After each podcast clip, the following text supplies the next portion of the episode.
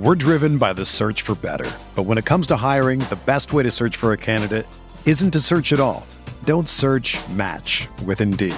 Indeed is your matching and hiring platform with over 350 million global monthly visitors, according to Indeed data, and a matching engine that helps you find quality candidates fast. Ditch the busy work. Use Indeed for scheduling, screening, and messaging so you can connect with candidates faster.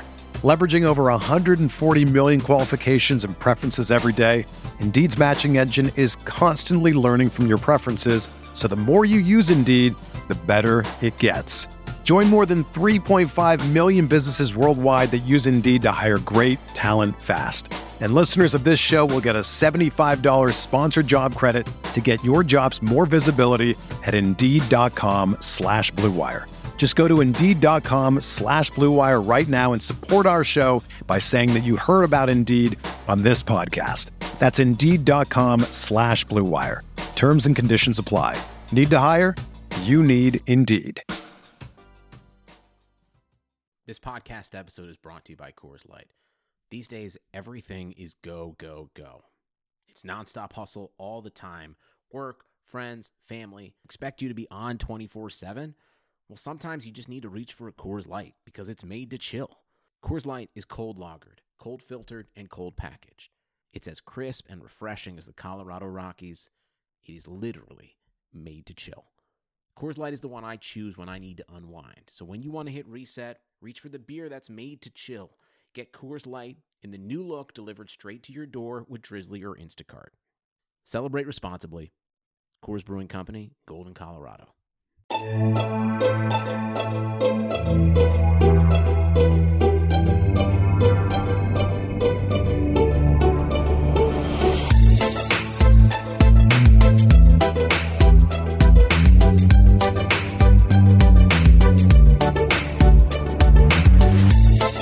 there, Knicks fans. How you doing? It's your boy John of the Macri with you for another episode of the Knicks Film School podcast.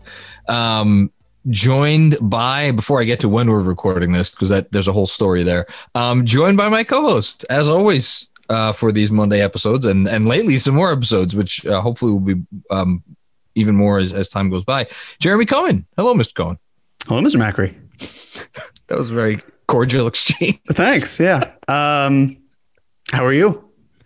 Um, I'm good. I was just lamenting to you that it has rained all day, and uh, it's just you know when you have kids, the rain especially sucks because it just limits all of the things that you can do to occupy your f- almost five year old, um, and uh, they are in the house with you, and they can't go anywhere, and you can't just like send them somewhere.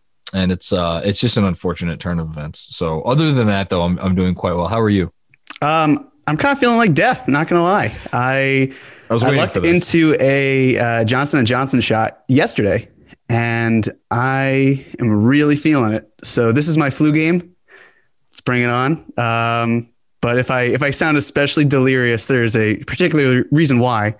But yeah, let's. Uh, I'm So what- So what you're saying is I'm going to need to carry you, which is fine. I mean, I mean, Okay. look, I didn't want to say it point blank, but then again, I thought that was kind of implicit based on every Monday episode that we've had.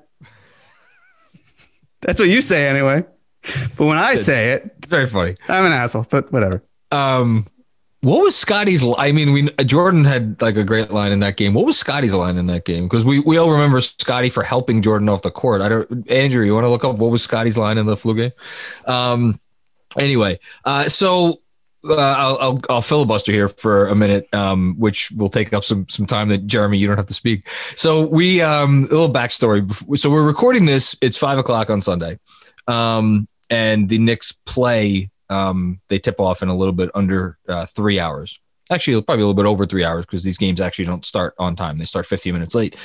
Um, and uh, Andrew, uh, our producer, and Jeremy and me were going back and forth uh, a few days ago with like, well, when should we record? Because Jeremy made the very good point, and I agreed with him that like if they lose the Raptors game, um, it kind of changes the. It feels like it should change the tenor of how you know we approach discussing this team. But then I was thinking about it, and I'm like, well, is that really true? And the reason why I was kind of pushing back on that is because I've been, and this is is going to lead us actually into our topic today, which is why I'm going through this little story. I've been getting a lot of DMs, and I wrote about this in my my newsletter on Saturday, um, uh, from people, you know, in light of some of the recent close losses, where people are like, "Look, they're playing hard. The team has clearly turned some kind of a corner, wh- whatever corner that is. They have turned a corner. Um, you know, we've gotten what we've gotten from RJ, from Quickley. Randle's obviously become a, a thing. Like." Does would it be the worst thing in the world if they just dropped a lot of close games down the stretch? Won a few, you know, here and there, but you know, dropped a lot of close games down the stretch. And um, so we were we were talking about this in our in our group uh, text chain, and we decided to make this the conversation for today, which is essentially what how much does the rest of this season matter? Um, but we are also splitting the baby. So um, you're going to hear uh, about a half an hour's worth of discussion from us now on, on this and a couple other little things. And then we're actually going to record a second half of this podcast after the game. So um, if and but we're specifically going to focus on like well were we right? Whatever we're going to say over the next half hour, we're going to put ourselves to the test, and we're going to put ourselves on the spot, and we're going to see like did the Raptors game have any effect? Um, that said, if you want to hear a traditional post game, that'll show up elsewhere on your feed, um, as we always have been doing of late, um, turning the live streams into podcasts. So, with that as the backdrop, um, Jeremy Cohen, you were the one who was like, no, if they lose to a shitty Raptors team, that's going to make a big difference. Um, do you, after I've given my opening introduction, my opening statement, I guess, um, do you want to push back on that, or or you, do, I'll, I'll throw it to you here. I'm conflicted as well. Honestly, I think that my main goal going into this year was anything goes. Right, team does well, great. Team doesn't do well, top pick awaiting their future. And then you kind of get into this area where it's like, are they going to be too good to get a good pick? Are they going to be not good enough? And you know, there's this kind of common thought of the worst thing in the NBA is to be mediocre, be in that middle range. Yeah. But I think the biggest difference is that essentially it'd be, it'd be different depending on where they're at because we're looking at a team that whether they make the playoffs or not is going to have around $50 million in cap space, a young player yes. that they can build around. Um, another, I mean, an RJ Barrett, others, yeah. you know, who's been, who's, who had a pretty good, uh, pretty good night on Saturday. We should probably say pretty, pretty good. Yep. Uh, Julius Randle turning into an All Star, and I know that his last uh, 15 or so games have overall been pretty not great, but um, well, hold but on, he's, he's not he's great for, for not Julius great Randle. for what we came to expect over the first 40 games. Right. I believe he, his true shooting percentage in that time is down by about seven percent compared to where he was before. Uh, so you know, it's it's that sort of thing where it's not great, but he was just doing so well that there's an understandable drop off. So, with all that being said, this idea of, of kind of going crazy over these losses, shrug. like I'm doing it, but but for people who aren't watching, like Jeremy's actually shrugging. Right? He's shrugging as much yeah. as he can in his diminished state. Right. Um, yeah, no, I and and but I do want to. You may forget that you typed this because you're again your head's in uh, a uh, vaccine induced fog right now. But you made a good point, which is that like there do seem to be it, it, as much as our brains can process everything I just said and and what you just said, and like logically we could think that at some points during a season like this, even after you've gotten over the hump that I think we agree the Knicks have gotten over based on everything we both just said, like it does seem like there are some inflection points that are more important than others. And I think there is definitely a symbolism to this game um, that, again, will have been played by the time you are listening to this. Because if they win, they get back to 500 with exactly a quarter of the season left to go. So this is the 50. I correct me if I'm wrong. I think this is the 54th game of the season because yeah, they win, they'll be 27 and 27, and they will have kind of. I think they will have maybe not vanquished the team that has not only given them the most fits, but I think you could argue been they've been the most successful team in their division for the you know most recent past.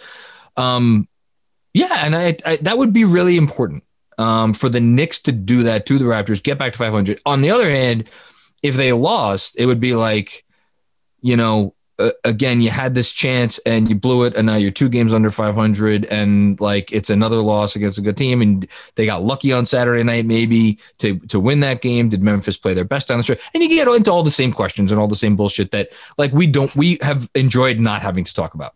Um, with that being said, I am I am of the I am of the opinion, just like you are, that there's not much that could happen for the rest of the season that would really like unless they just can't like so I'll give you this and we'll, and this will give us a good chance to talk about Saturday night.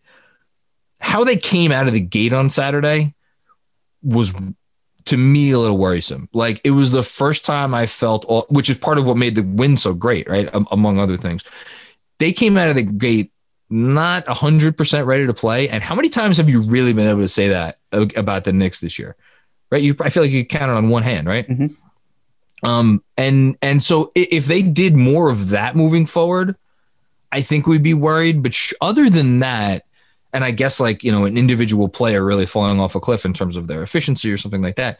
But other than that, like what what could really happen? To like, how many wins would it take for for this to for the for the positive feel of the season to completely go, go down the toilet? It's tough, you know, because here's the way I look at it. If with the schedule that's looming.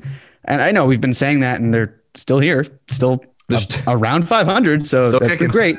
um, but this idea where it almost will feel still like a lose lose.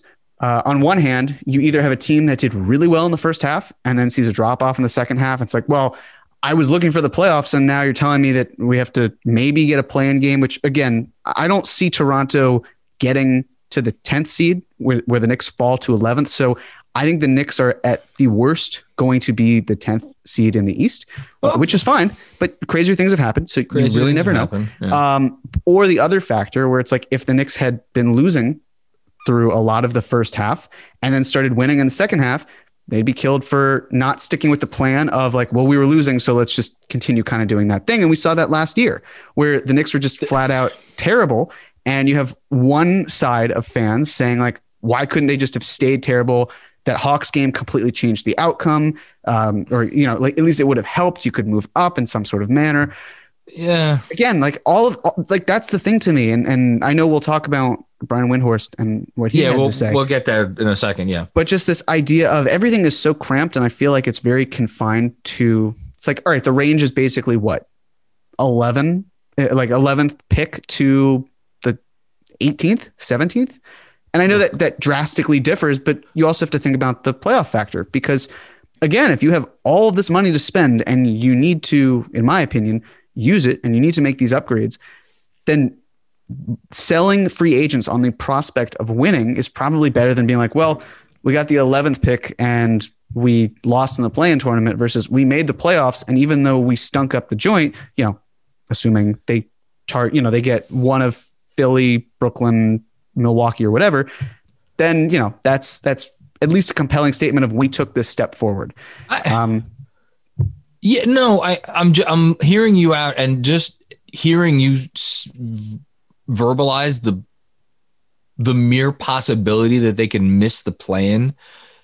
If they miss the play-in and they got a top four pick, that's a different that's a different story. That's a completely different animal. But again, if they miss the play-in even if sorry, I should say, even if they miss the play-in, the odds of that of them getting a top four pick are still going to be at best one in four, may, or one, no, one in five probably. Maybe they get closer to one in four, um, depending on how some of these teams out west do in terms of like passing them. And the, but like emphasis on at best, by the way, at absolute best.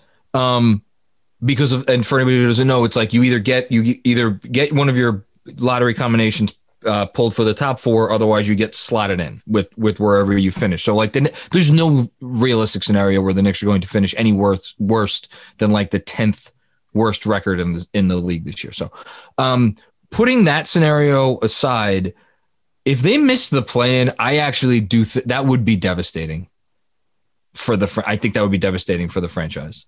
Um, even if if the, I'm trying to think of like if they got ninth or tenth and they and they like got blown out by I don't know. Give me a team. The Bulls, the, the Hornets. Like if they got blown out by one of those teams in the play-in game, and it was like Okay, so we what what do we just do the last 72 games? What was the purpose? Like I could see that being I think they need to get to the play-in and I think they need to have a they need to show up and I think they need to play yeah. a decent play-in game. I don't even think they necessarily need to win a play-in game. I think they do need to show up and I think they need I, I love how Andrew Andrew, do you want to just unmute yourself and chime in? Because you clearly want to. Well, first of all, Jeremy, uh, kudos to you because this is indeed a flu game, and I have no idea how you're operating today. I had like either. some like trouble breathing after my first vaccine. You're feeling all of the effects, and just kudos to you. Um, I don't think like any of it matters to be honest. Like the Nets and all the culture bullshit that they preached, it was off of one 40 win season and winning one playoff game. Like the Knicks, yes, if they miss the play in and they finish 11th, that's bad because it shows that maybe there was some fool's gold with the first half of the season. But if they make the play in, this is a team that was expected to win 22 games.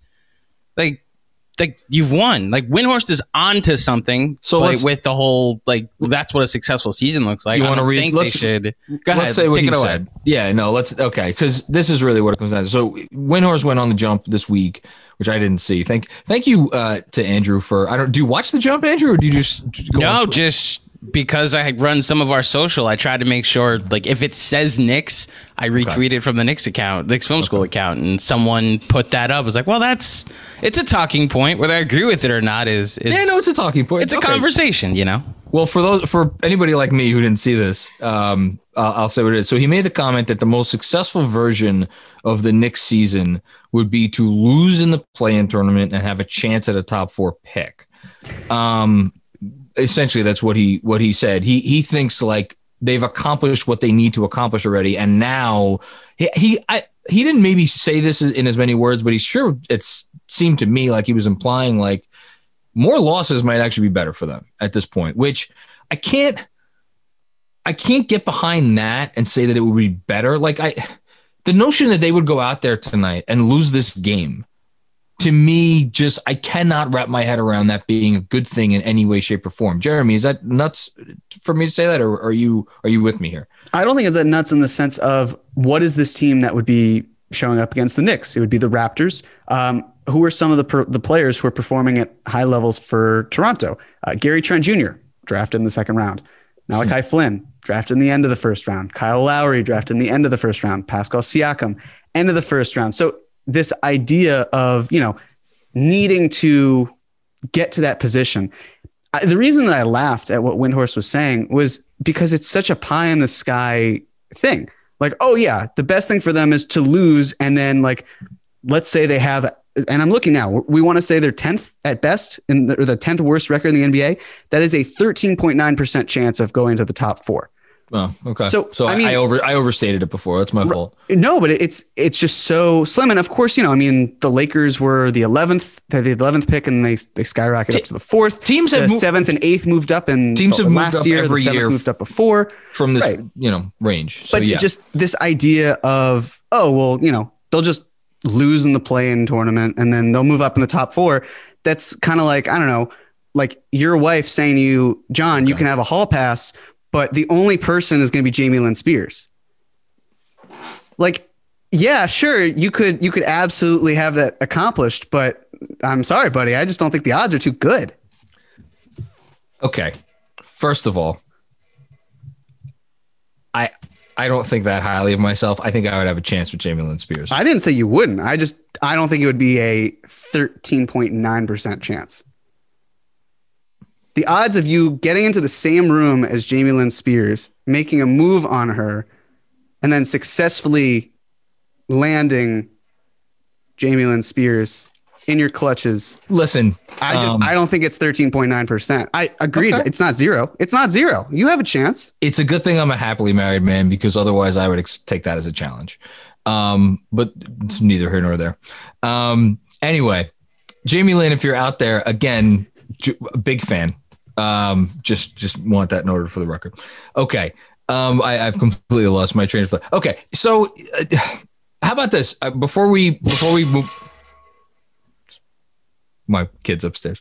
Um, before we move on to uh, doing a little progress report, um, I want to ask you. I'm putting you on a spot. I didn't tell you I was going to do this. Um, I want to ask you a, a trivia question. You ready for the trivia question? Yes. Um, and this, um, I'm going to be writing about this later this week, but um, I'm going to preview it right now. So there is this notion, I think, amongst people that the way you do things in the NBA traditionally, right, is it's a slow build. Apologies for that again. I don't know what my wife and older hopefully it's my older daughter not my not my younger one um are doing upstairs anyway there's this notion that you like you don't make the playoffs and then you get to a point where you make the playoffs but you lose in the first round. And then that's a stepping stone. And then the following year you make the playoffs again except you win in the first round and you make it to the second or further right? How many teams over the last two decades 20 years okay so we're talking about again four four rounds in each four rather eight yeah so four lower seeds in each conference or four first round losers in each conference. So eight times 20 it's a lot okay? How many teams do you think didn't make the playoffs?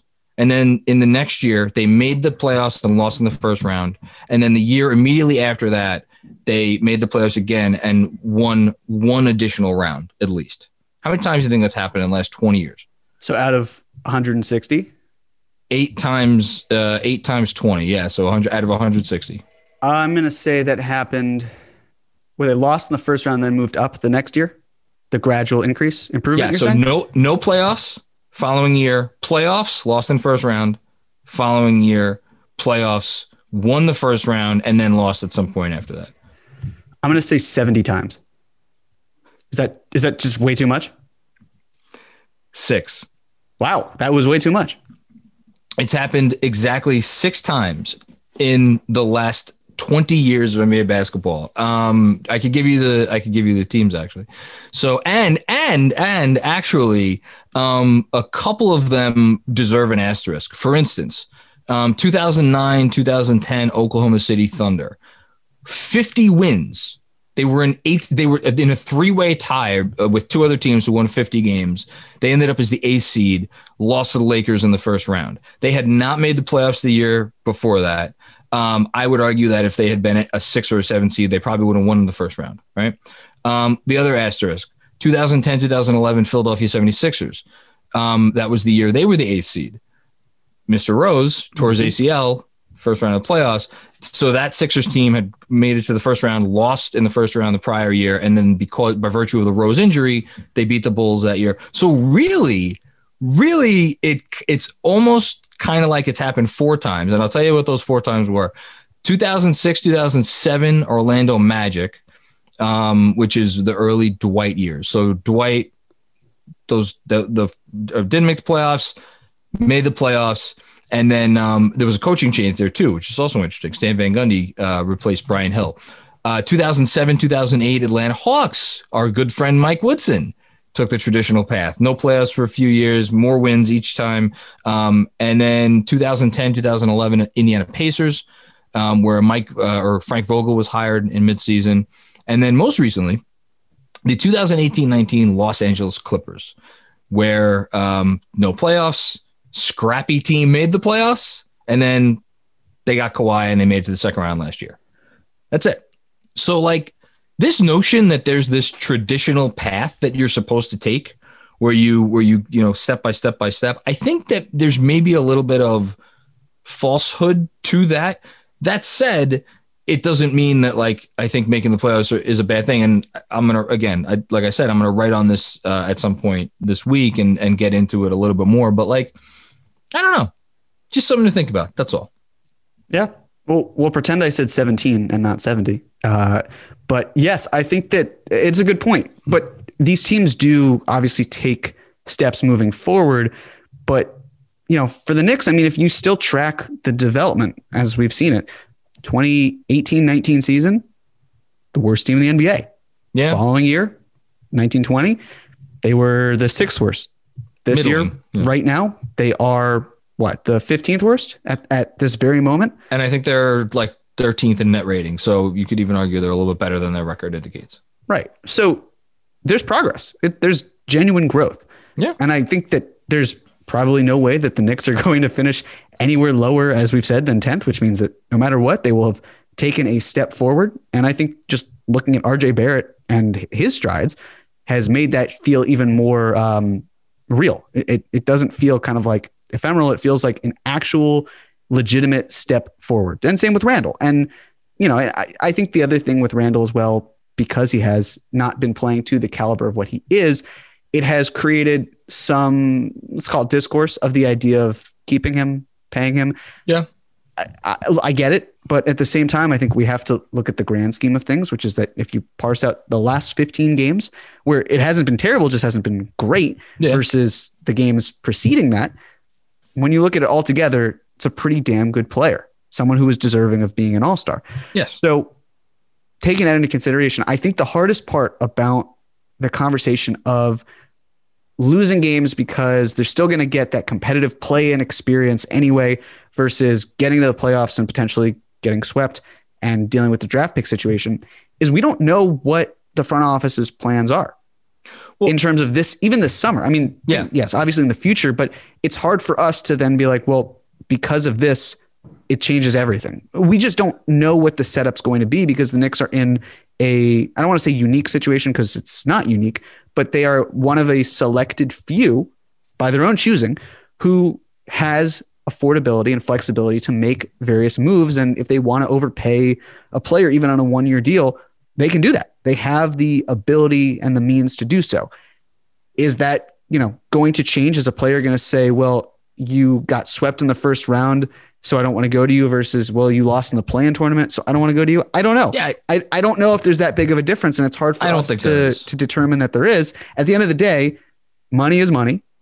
Uh, you know, cash rules everything around me, at least for the for the players. And they're still going to see a, a clear need and they're going to feel wanted. They're going to say, look at this step forward that we made in our first season under Thibodeau we can do this. We, and we need you, and we can take that next step forward as well. Because seeing as how the fourth seed is so easy for the taking and the teams around it are they're they're fine but yeah you can you know you can spend enough and have an upgrade to the point where you are a significant legitimate fourth seeded team it's just a matter of if you can attract that player well you know but that's that the get, question who is that player it's it's tough to say well and that gets into what you said before which is the worst thing you could be in the nba is a middling mediocre team if you don't have a path out of mediocrity. And that's the key. And that's where, in addition to the nice things about the Knicks situation as it's. We're driven by the search for better. But when it comes to hiring, the best way to search for a candidate isn't to search at all. Don't search match with Indeed. Indeed is your matching and hiring platform with over 350 million global monthly visitors, according to Indeed data, and a matching engine that helps you find quality candidates fast. Ditch the busy work. Use Indeed for scheduling, screening, and messaging so you can connect with candidates faster. Leveraging over 140 million qualifications and preferences every day, Indeed's matching engine is constantly learning from your preferences, so the more you use Indeed, the better it gets. Join more than 3.5 million businesses worldwide that use Indeed to hire great talent fast. And listeners of this show will get a $75 sponsored job credit to get your jobs more visibility at Indeed.com slash BlueWire. Just go to Indeed.com slash BlueWire right now and support our show by saying that you heard about Indeed on this podcast. That's Indeed.com slash BlueWire. Terms and conditions apply. Need to hire? You need Indeed And right now. The thing you didn't mention, but I know you're always thinking it, is they're in a major media market, right? Which is the one thing that we have never, um, or sorry, we've seen once. Um, the Knicks be in a major media market and have a competent team. We've seen it once in the last 20 years, and um, a guy who was thought of as one of the five or 10 best players in the league at that time forced to trade here. So, um, you know, I think that the end result of this is like, is it a, do I agree? Do we agree with Windhorst that it like doesn't matter at all? No, I don't. I don't think either of us agree with that. However, I think there is something to the notion of like they've already accomplished what they need to accomplish this season, and part of that um, seamless transition is because of how the young players um, have progressed. Let's do uh, a quick progress report here. Let's see let's see what do we want to i just saw so andrew does our, our rundown for the show he snuck in ignas brazdeikis onto the progress report because i guess it's important that we say iggy brazdeikis got cut from the sixers okay Duly noted. Anything else, Andrew, on that? You're welcome, Oz. I know that that was 100% something you were tuning in for. So, yes. our dearly departed and potentially but, unemployed Ignas Brazdeikis. But, you know, it lends some credence to the notion that, hey, maybe this front office knows what they're doing. You know, they traded away a guy who um, a lot of fans were like, "Oh my god, how could you trade this guy away? If he just got time, he'd be the, you know, the second coming." Well, maybe not. Okay, so um, let's save RJ for for last. Um, I'm going to start lowest on the totem pole. Obi Toppin. I thought Obi Toppin had a nice week. And I thought, in particular, Obi Toppin had a nice night on Saturday. Um, I'm not going to say too much on him because I have a big Obi section in, in Monday's newsletter. Um, but I think it's, I think it's encouraging that he looks like a basketball player again, and I think a lot of that has to do with Derrick Rose. Um, and I'm ex- I'm actually genuinely excited to see the rest of Obi Toppin's rookie year, um, which is not something I think I would have said at any point in like the last I don't know month and a half, two months. Yeah, I was going to say. I mean, Derrick Rose absolutely is the key in so many ways to unlocking him. I think as well, if Randle's going to struggle, and we saw this especially in the Grizzlies game where Randall was in early foul trouble, which brought Obi into the first quarter for what felt like. I mean, I don't want to say it was the first time all season, but it kind of felt like it. It's well, very possible he got in there earlier in other I, games, but I will say I went and looked it up. The 15 minutes he played, or the there there have been uh, games where he's played more than 15 minutes over the last couple months. But if you look at them, they were all games that were out of hand one way or another. This is the most he's played in a game where it's like it was a, a close game throughout since late January. So you know, and he and he held his own. I didn't think he looked out of place. Yeah, he absolutely did. Um, but I agree. It's it's the sort of thing where, especially when you ha- you're spending the eighth pick on a player and they're a little bit on the older side, and you're seeing all these other guys take steps forward, and you're thinking, well, why can't it be this guy? Especially with the idea of nepotism and training and everything yeah. that went on in the pre-draft um, scenario. That that wanting him to prosper is something to absolutely look forward to, and a lot of times he feels like an afterthought because of because things are going well and it's yeah. like the sky is falling. And it's that's like, oh great, my god, Obi Toppin is, is on top of all of this, like looking like, call. like crap. And he's not. He's he's starting to show signs of life, and it just he's been a late bloomer pretty much everywhere he's gone. So it's great that he's finally showing some signs of growth. And and as you said, I'm really eager to see how he finishes the rest of the season. And, and one more thing on that, it, I think it's helped that like the guy that like there's there's always a guy that we passed on, right? And the guy in this instance that we passed on is Tyrese Halliburton.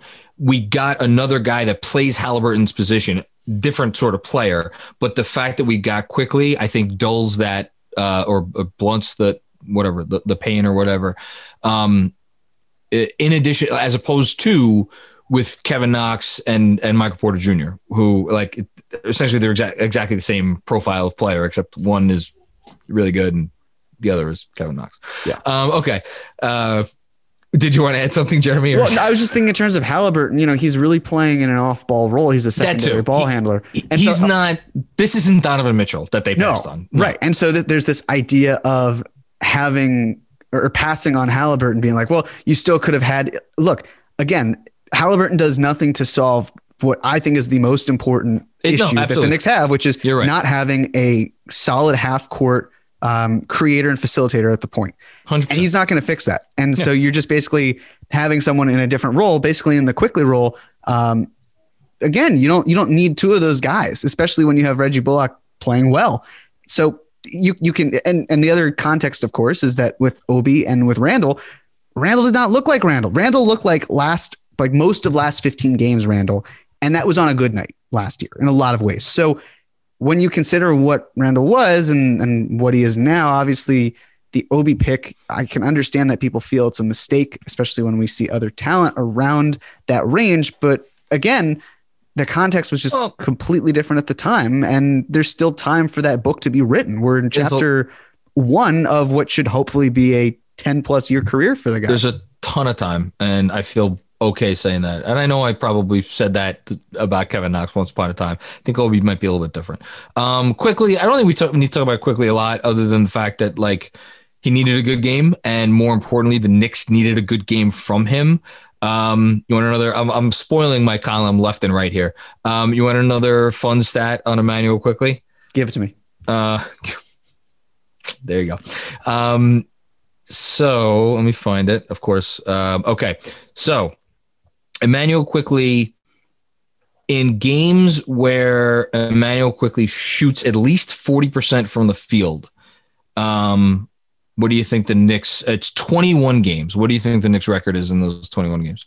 When he shoots at least 40% from the 40%. Field, 21 games. I'm going to say 13 and 8. Uh, they're 15 and 6. When Immanuel Quickley shoots uh, hits a third or fewer of his shots. So this is inclusive of games where he is uh, shoots 33%. Um, again, 22 of those games. What do you think their record is in those games? Well, I'm sorry, where he, he hits under what? A third or fewer. So he, d- he does not hit more than a third of his shots. And it's 22. 22, yeah.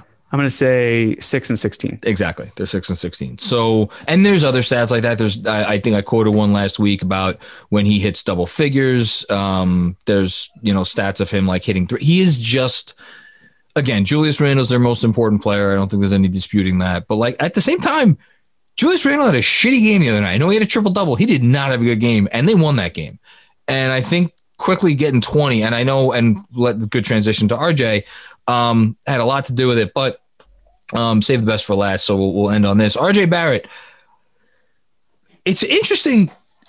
I, I went on Chip Murphy's uh, show uh, yesterday. I think the pod dropped today. And the, what they wanted to talk about was like RJ getting disrespected by the ESPN list and like general disrespect.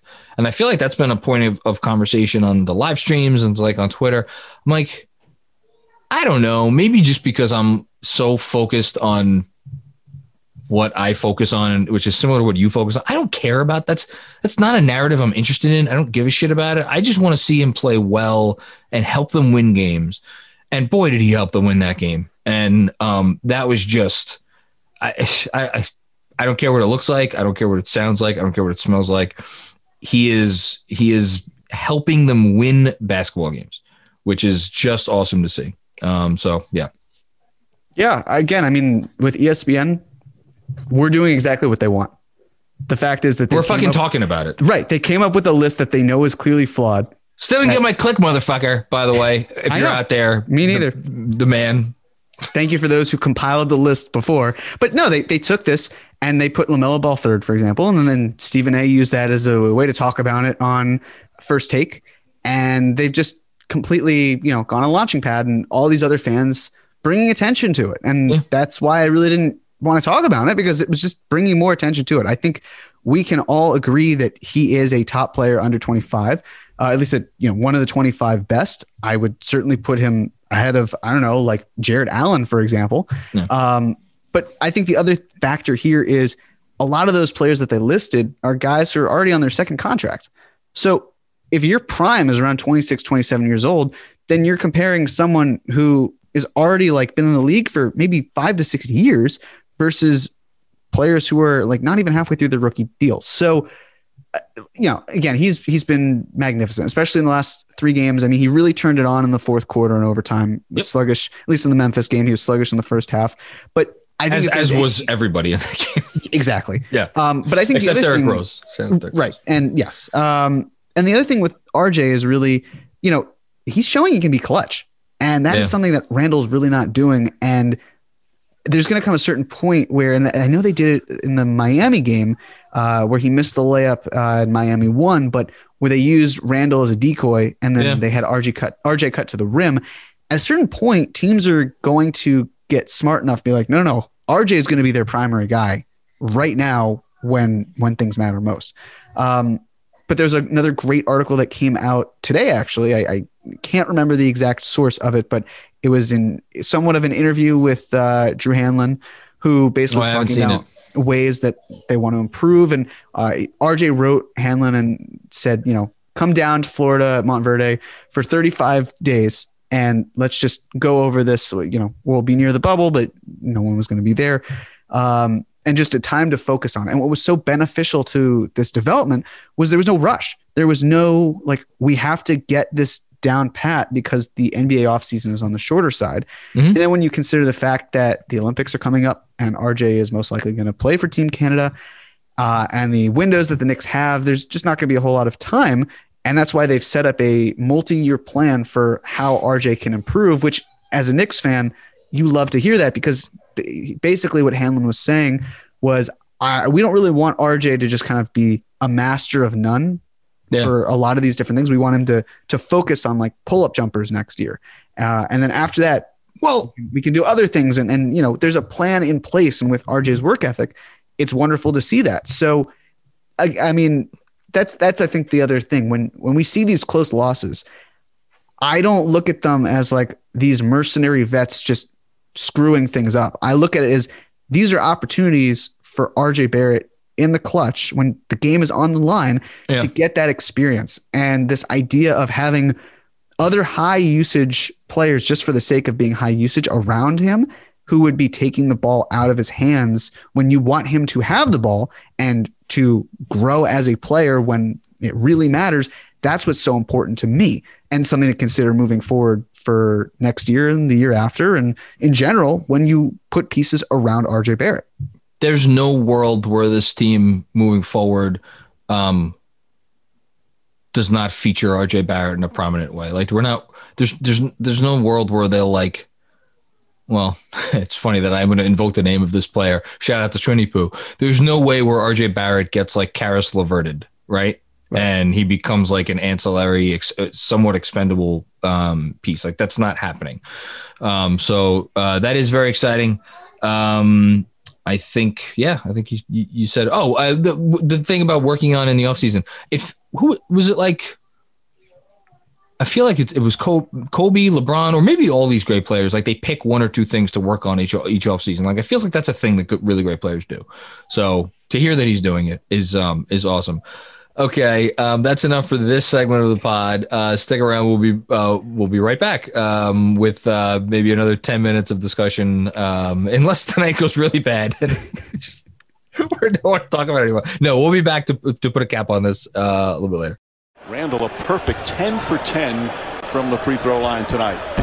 Make it eleven in a row. Knicks should just go to the locker room. Lowry throws it. Boucher falls down, and that'll do it. Knicks win another nail biter, another close game, and they're back to 500. Julius Randle with some very big free throws. R.J. Barrett with another huge three at crunch time. And the Knicks avoid a big collapse after blowing an 18 point lead, falling behind by as many as four here in the fourth quarter. They come back and get the victory against the Raptors. An auspicious game for RJ against his hometown team. That was the dagger right there, the coup de grace from the corner with the three ball. All right, and we're back. We are back. It is 11:20 p.m. in the in the evening, as as it were, with the p.m. Um, the Knicks have won um, a thrilling game. I'm still coming coming down uh, from from floating uh, a little bit off the floor uh, off of that win, as I'm sure we all are. Um, if you want to hear the full thoughts on the game itself, uh, check out your stream right now. You should already see the um, post game live stream in podcast form.